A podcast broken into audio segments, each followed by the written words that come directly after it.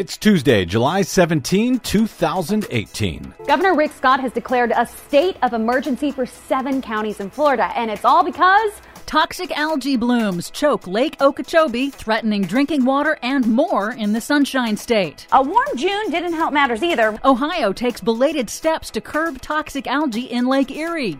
Summer night temperatures rising faster than daytime temperatures. Plus, Ireland set to become the first nation in the world to divest from fossil fuels. Go Ireland! All of those reports and more straight ahead. From BradBlog.com, I'm Brad Friedman. And I'm Desi Doyen. Stand by for six minutes of independent green news, politics, analysis, and snarky comment. So if you see what looks like pea green soup or, or something in the water that could be an algal bloom, uh, still enjoy a wonderful day on the beach, on your boat. Just don't get in the water. Just when I thought it was safe to go back in the water algae blooms. This is your Green News Report.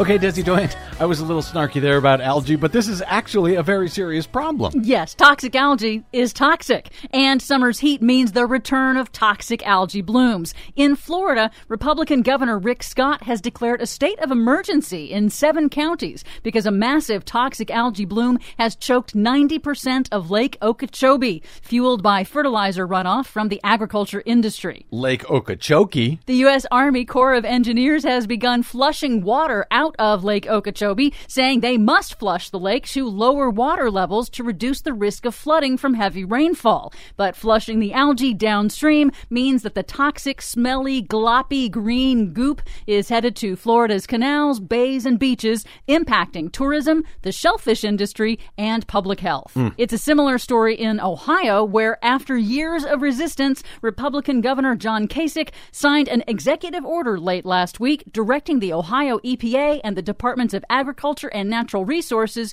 to create new regulations to reduce the amount of fertilizer and manure runoff from farms near the western bases of Lake Erie. We have to constantly upgrade and do what we can, respecting farmers. They're an important part of our system but to develop a plan that will keep us from having more algae blooms and, and, take, and doing more damage to that lake. Now, the state government says that voluntary steps taken by farmers so far have failed to sufficiently curb nutrient pollution.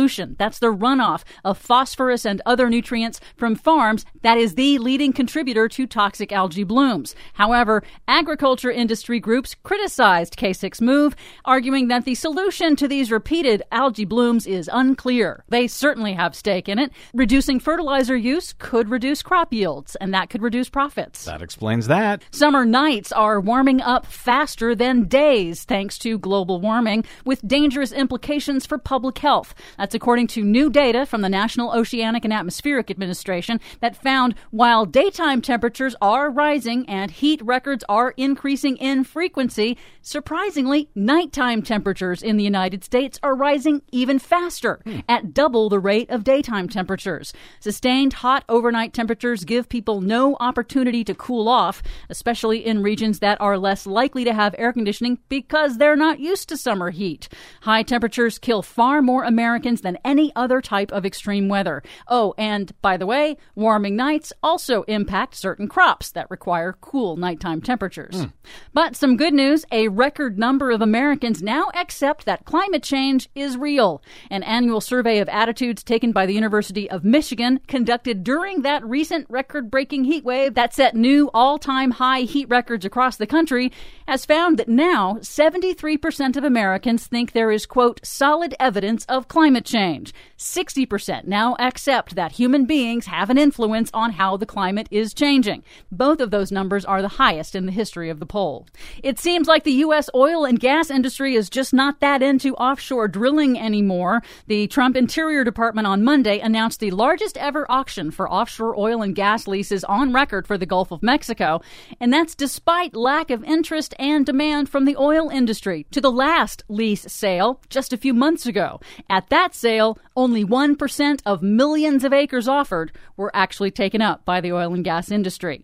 Finally, a major victory for climate action in Ireland, where the National Assembly has voted to make Ireland the first nation on the planet to fully divest its public investments from fossil fuels. The fossil fuel divestment bill passed Ireland's lower house and is expected to pass the upper house and become law by the end of the year. It directs the Ireland Strategic Investment Fund to sell off nearly $400 million worth of coal, oil, and natural gas assets as soon as practical, but within the next five years. It's the most significant advance to date for the international divestment campaign promoted by environmentalists worldwide. The writing's on the wall. For much more on all of these stories and the ones we couldn't get to, check out our website at greennews.bradblog.com.